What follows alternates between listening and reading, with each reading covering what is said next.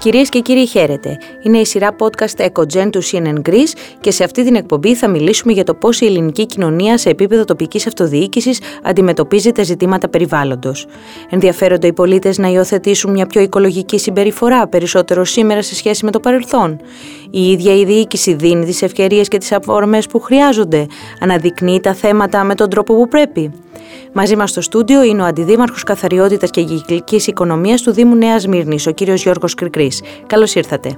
Ευχαριστώ πολύ για την πρόσκληση, κυρία Γρήβα, και συγχαρητήρια για τη στοχευμένη και ποιοτική δουλειά που κάνετε στο CNN Greece.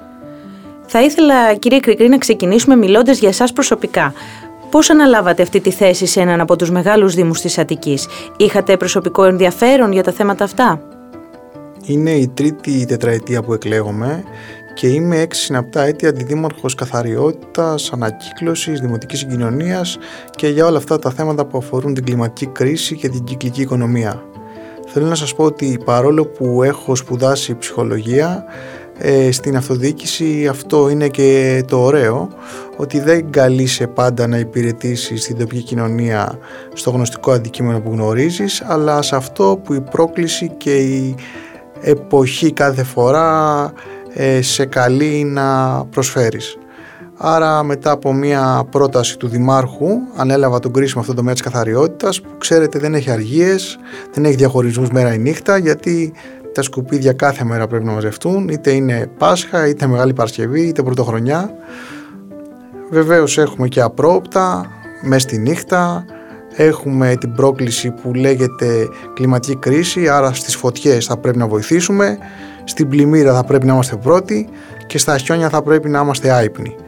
Έχω επιλέξει να ζω καθημερινά με τους εργαζόμενους καθαριότητας, να ξεκινάω τη μέρα μου από το αμαξοστάσιο του Δήμου Νέας Μύρνης, από εκεί δηλαδή που ξεκινάνε όλα τα οχήματα κάθε μέρα 6 το πρωί, ώστε να μπορούμε να βλέπουμε κάθε γειτονιά να έχει και καθαριότητα, αλλά και τώρα από εδώ και πέρα καλούμαστε να κάνουμε το επόμενο βήμα και να δούμε πώς θα αυξήσουμε τα ποσοστά ανακύκλωσης πρέπει να μειώσουμε τα σκουπίδια που καταλήγουν στις χωματερές γιατί αυτό δεν συμφέρει ούτε το περιβάλλον αλλά ούτε και την οικονομική διαχείριση του Δήμου.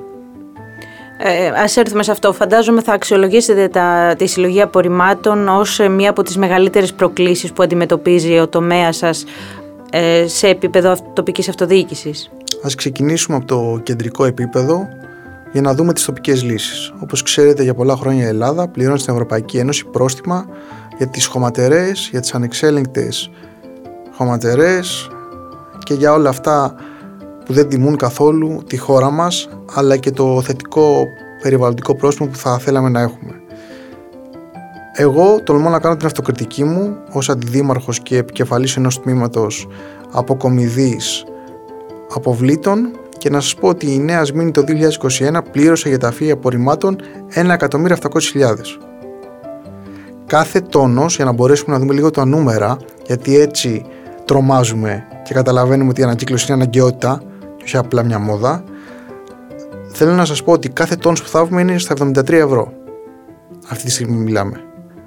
Άρα καταλαβαίνετε ότι το 1.700 αν αυξηθεί κι άλλο θα πρέπει να αυξηθούν τα δημοτικά τέλη για να μπορέσει να ισοσκελιστεί ο προπολογισμό του Δήμου Νέας Μήνης.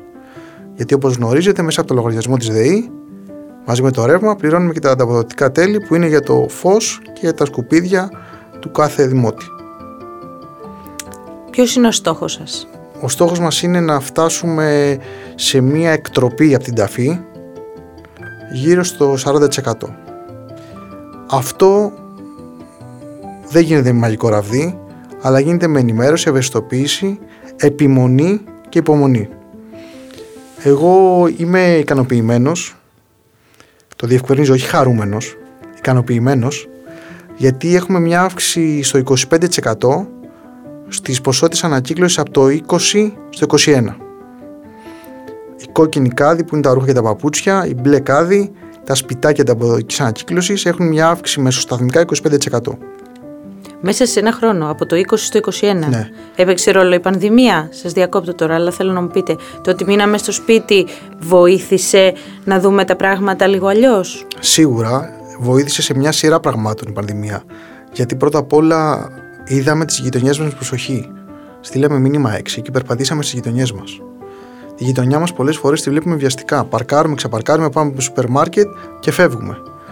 Τώρα αναγκαστήκαμε εκτός εισαγωγικών ή εντός εισαγωγικών, όπως το θέλετε, να περπατήσουμε στη γειτονιά μας. Σεβαστήκαμε την παιδική χαρά. Σεβαστήκαμε τον πιο κοντινό πεζόδρομο.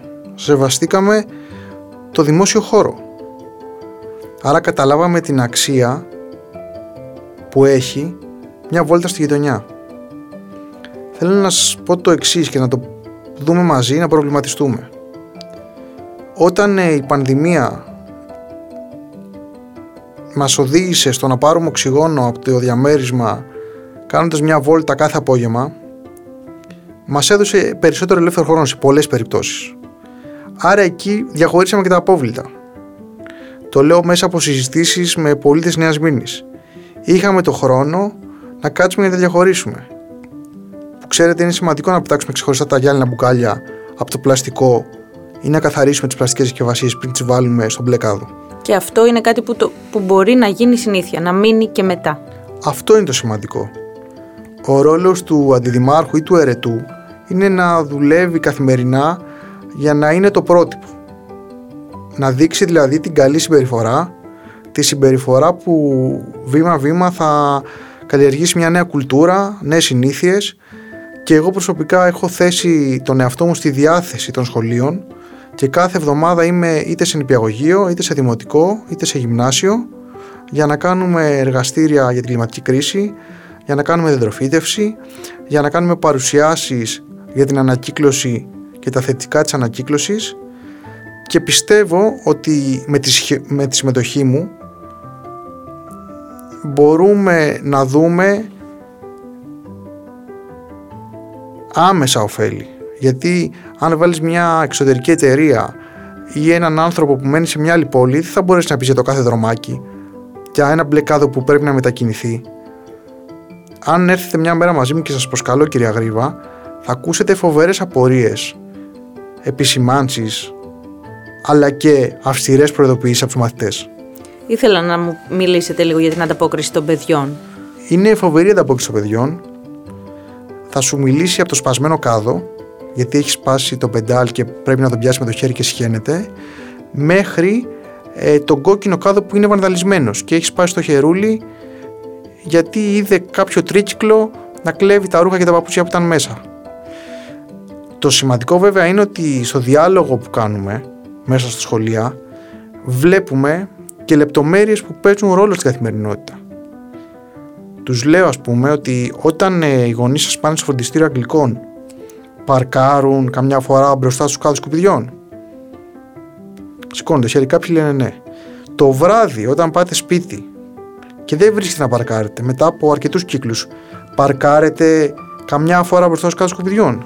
Σηκώνουν πέντε παιδάκια ναι. Τους λέω εμείς όμως που η δουλειά μας είναι να αδειάζουμε τους κάδους δεν μπορούμε να το πετύχουμε αυτό. Γιατί την επόμενη μέρα είναι γεμάτη κάδη. Μα γιατί λέει κύριε; Τους λέω γιατί όταν είναι παρκαρισμένο το αμάξι μπροστά δεν μπορεί το απορριμματοφόρο να αδειάσει τους κάδους και μένουν γεμάτοι. Δεν είναι εύκολο να τους σηκώσει για να τους αδειάσει. Και ξέρετε πόσες φορές με έχει πάρει ο μπαμπάς, η μαμά ή ο παππούς και η γιαγιά πρόσφατα. Και μου λένε κύριε Κρικρή, τι τους είπατε. Λέει, ήρθαν εδώ πέρα και μας τρελάνανε, μας μαλώνανε. Αυτό θέλω να σας πω τώρα, το βλέπω καθημερινά.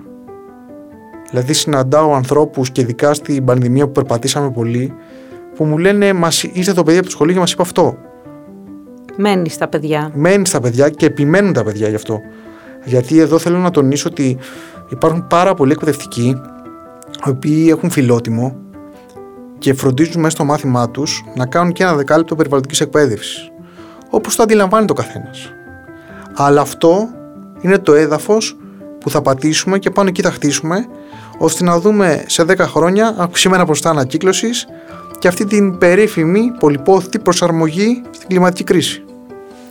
Μας το είπατε και αποτυπώνετε και στο ποσοστό που μας ε, δώσατε για την ανακύκλωση στη Νέα Σμύρνη, αλλά πιστεύετε ότι γενικά έχει αλλάξει ο τρόπος που ο κόσμος, ο πολίτης βλέπει τα ζητήματα ανακύκλωσης; Έχει περισσότερη εμπιστοσύνη, ε, προσπαθεί να το κάνει κατά το δυνατόν καλύτερα και πιστεύετε ότι υπάρχει εκεί μια σύγχυση στο πώς πρέπει να γίνεται η ανακύκλωση; Να σας πω κάτι, πιστεύω ότι ο Έλληνας όπως συμπεριφέρεται στους πολιτικούς έτσι συμπεριφέρεται και στην ανακύκλωση. είναι επιφυλακτικός και καχύποπτος. Δεν ξέρει γιατί, δεν μπορεί να το προσδιορίσει, αλλά δεν μπορεί να ταυτιστεί, δεν μπορεί να το πιστέψει. Και όταν λέω επιφυλακτικός, έχει απορίες, έχει ενδιασμούς. Πού πάει ο μπλεκάδος, Πάει στο εργοστάσιο, πάει στη χωματερή; Τι έχει μέσα ο μπλεκάδος; Δεν αμφισβητώ ούτε την καχυποψία στην πολιτική ούτε στην ανακύκλωση. Γιατί για να υπάρχει υπάρχουν τα κατάλληλα ερεθίσματα και με τα χρόνια έχουν καλλιεργηθεί και έχουν αυξηθεί αυτά τα ερεθίσματα. Ωστόσο, αυτή είναι η δουλειά μας. Και η δουλειά μας κυρίως στις νεότερες ηλικίες. Την προηγούμενη εβδομάδα μοιράσαμε 3.000 παραμύθια για την ανακύκλωση λαμπτήρων στα νηπιαγωγεία. Ξέρετε τι ωραίες κουβέντες και συζητήσεις γίνανε μέσα στα νηπιαγωγεία. Και να σας πω κάτι, τα παιδιά ήξεραν. Γνώριζαν. Η κουβέντα δεν ξεκίνησε από την αρχή. Η κουβέντα ήταν για την ανακύκλωση λαμπτήρων. Όλα τα υπόλοιπα τα θεωρούσαν δεδομένα. Πριν 6 χρόνια που εγώ ήμουν αντιδήμαρχο καθαριότητας, προσπαθούσαμε να θεωρήσουμε δεδομένο ότι τα ξεχωρίζουμε τα ογκώδια αντικείμενα, τα έπιπλα, τα μπάζα, τα στρώματα από τις συσκευασίες. Ότι πρέπει να γίνει διαχωρισμός. Αυτό ήταν το δεδομένο τότε. Τώρα πρέπει να πάρουμε ως δεδομένο τι βάζουμε στον καφέ κάδο. Αυτό είναι το νέο στοίχημα σε όλους τους Δήμους. Mm-hmm. Στη Νέα Σμύρνη έχουμε βάλει καφέ κάδους σε 110 καταστήματα και σε 650 σπίτια.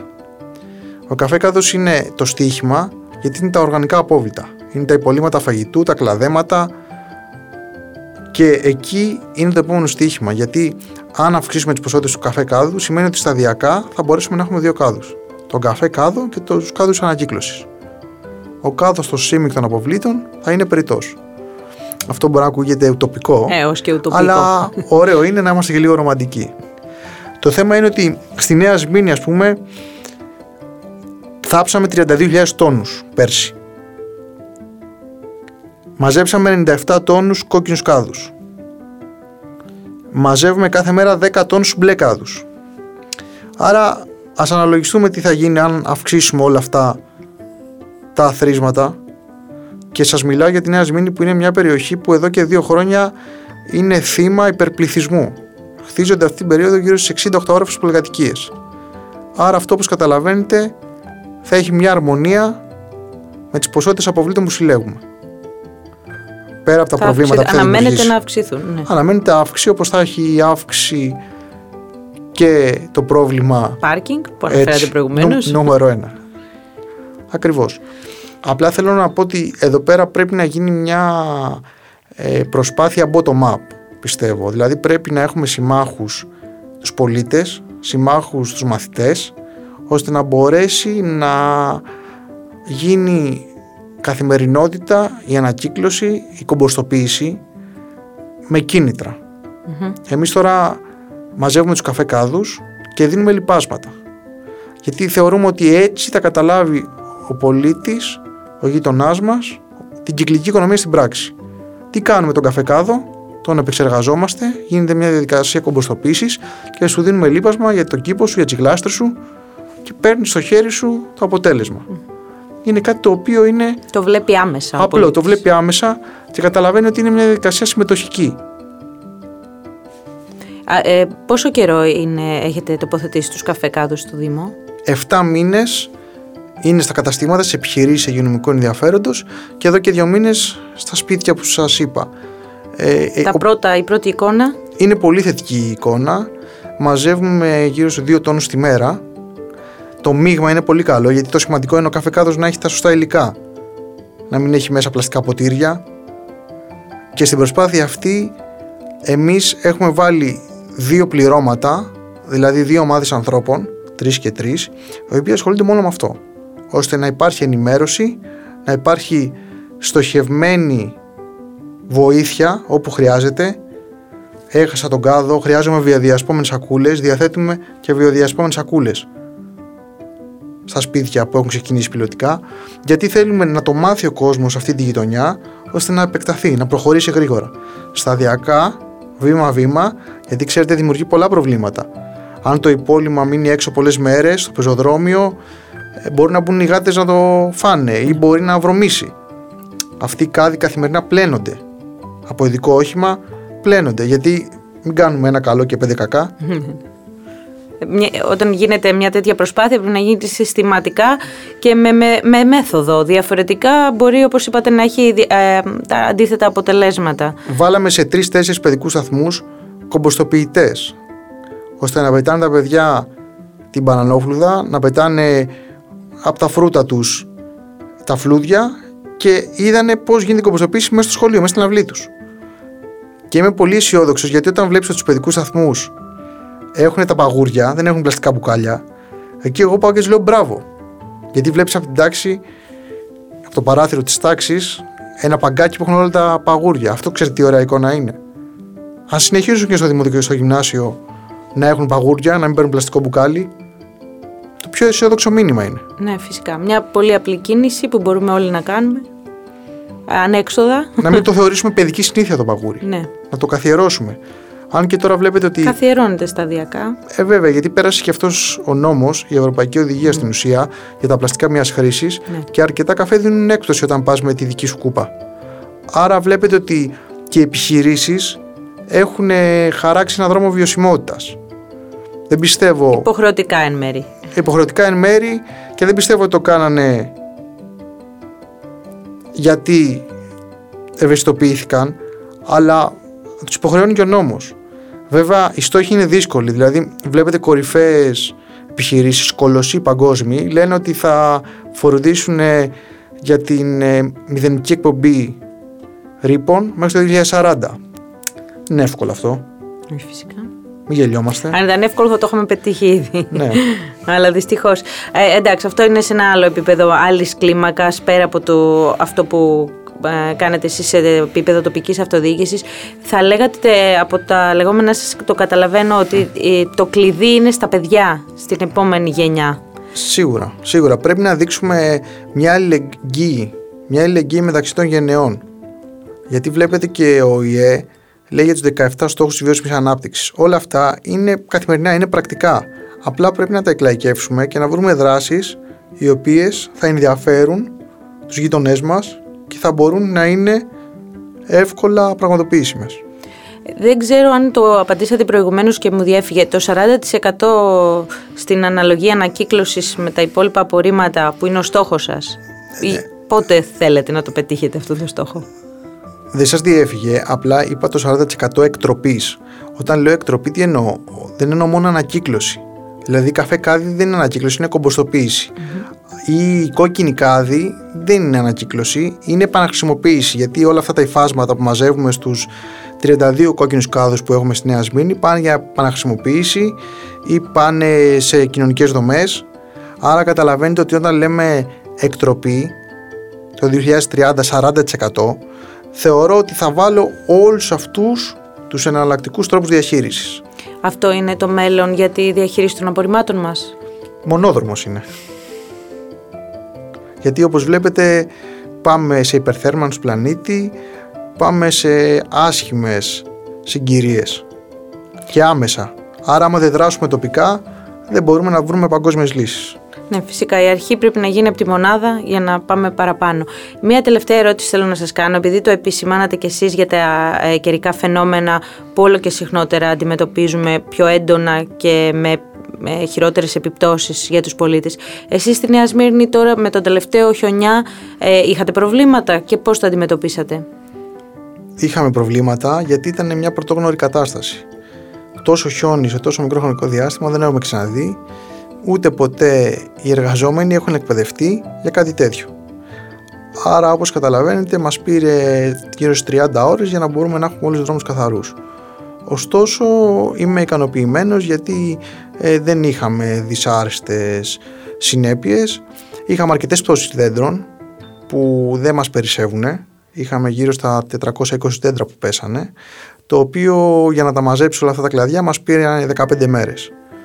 Ωστόσο, θέλω να πω ότι αν εξαιρέσουμε 4-5 δρόμους που είχε διακοπή ρεύματος μετά από πτώση δέντρων πάνω σε κολόνες ΔΕΗ, θεωρώ ότι μόνο αυτό ήταν ένα σημείο δύσκολο. Το χειρότερο, ας πούμε, που χρειάζεται ε, ναι, γιατί δεν έχουμε συνηθίσει το 2022 να μένουμε δύο-τρει μέρες χωρίς ρεύμα. Ηλικιωμένοι, άνθρωποι άρρωστοι, οικογένειες με μικρά παιδιά. Και όπως ξέρετε, ο πρώτος που ακούει το βρίσιμο είναι πάντα ο αντιδήμαρχος γιατί αυτός είναι ο πιο κοντινός στον πολίτη, άρα ήταν 4-5-24 ώρα αρκετά δύσκολα. Α ελπίσουμε ότι δεν θα χρειαστεί. Γιατί είναι, είναι δύσκολο και να το, το να προετοιμαστεί ένας Δήμος όπως η Νέα Σμύρνη, που δεν είναι στα βόρεια προάστια, που δεν είναι σε υψόμετρο. Υποθέτω είναι δύσκολο να προετοιμαστείτε για να είσαστε σε ετοιμότητα σε περίπτωση χιονιά. Ε, του επόμενου χιονιά. Να σας πω κάτι, κυρία Γρήβα. Δεν έχουμε ούτε τον εξοπλισμό, όλοι οι αστικοί Δήμοι της Αττικής, αλλά ούτε και το προσωπικό για να έχετε αντανακλαστικά να ρίξει τόσο αλάτι και να μαζέψει τόσα δέντρα μέσα στο χρονικό διάστημα που θα ήταν το ιδανικό ας πούμε των τριών ημερών. Γιατί ο εξοπλισμός αυτός ίσως υπάρχει στο Καρπενήσι, ίσως υπάρχει σε κάποια χωριά ή κομοπόλεις κοντά στον Όλυμπο. Στην Νέα Σμήνη γιατί να υπάρχει έτσι κι αλλιώς. Δεν ήταν προετοιμασμένη η Νέα Σμήνη για τόσο μεγάλο όγκο χιονιού. Βέβαια η κλιματική κρίση μας κάνει να σκεφτούμε και να αναθεωρήσουμε και το σχέδιο δράσης που έχουμε και στις πόλεις για να μπορέσουμε να είμαστε προετοιμασμένοι στη Νέα, στη Νέα Σμήνη αλλά και σε όποιον ασχολείται στην αυτοδιοίκηση δεν υπάρχουν περιθώρια για δικαιολογίες. Όταν σε παίρνει ο πολίτης τηλέφωνο πρέπει να εμφανιστείς για να δώσεις τη λύση. Οι δικαιολογίες δεν έχουν χώρο στους Δήμους. Ειδικά σήμερα στην κοινωνία του 2022 που η πληροφόρηση είναι παντού για όλους και πλέον ε, έχουμε απαιτήσεις ως πολίτες. Στα social media λαμβάνουμε φωτογραφία το πρόβλημα. Ακριβώς, Εκεί δεν μπορείς να απαντήσεις. Όταν θες να περπατάς και να έχεις μια ευχάριστη νότα σε κάθε διάλογο πρέπει να απαντάς την ίδια μέρα μην πω το ίδιο λεπτό ε, γιατί μερικοί πολίτες είναι πιο απαιτητικοί, πιο αυστηροί άλλοι θα σου αφήσουν και ένα περιθώριο Ωραία. Κλείνοντας αυτή τη συζήτηση, δεν ξέρω αν θέλετε κάτι άλλο να συμπληρώσετε έτσι που δεν αναφέραμε. Νομίζω επειδή η περίοδος είναι τέτοια, θα ήθελα να πούμε ότι αυτή η φρίκη στην Ουκρανία πρέπει να σταματήσει άμεσα και να πούμε ότι το μυαλό μας είναι στους πολίτες της Ουκρανίας και στους Έλληνες που ζουν εκεί που είναι αρκετοί χιλιάδες. Βεβαίως, έχετε δίκιο. Σας ευχαριστώ πάρα πολύ που ήσασταν σήμερα εδώ μαζί μας. Εγώ ευχαριστώ.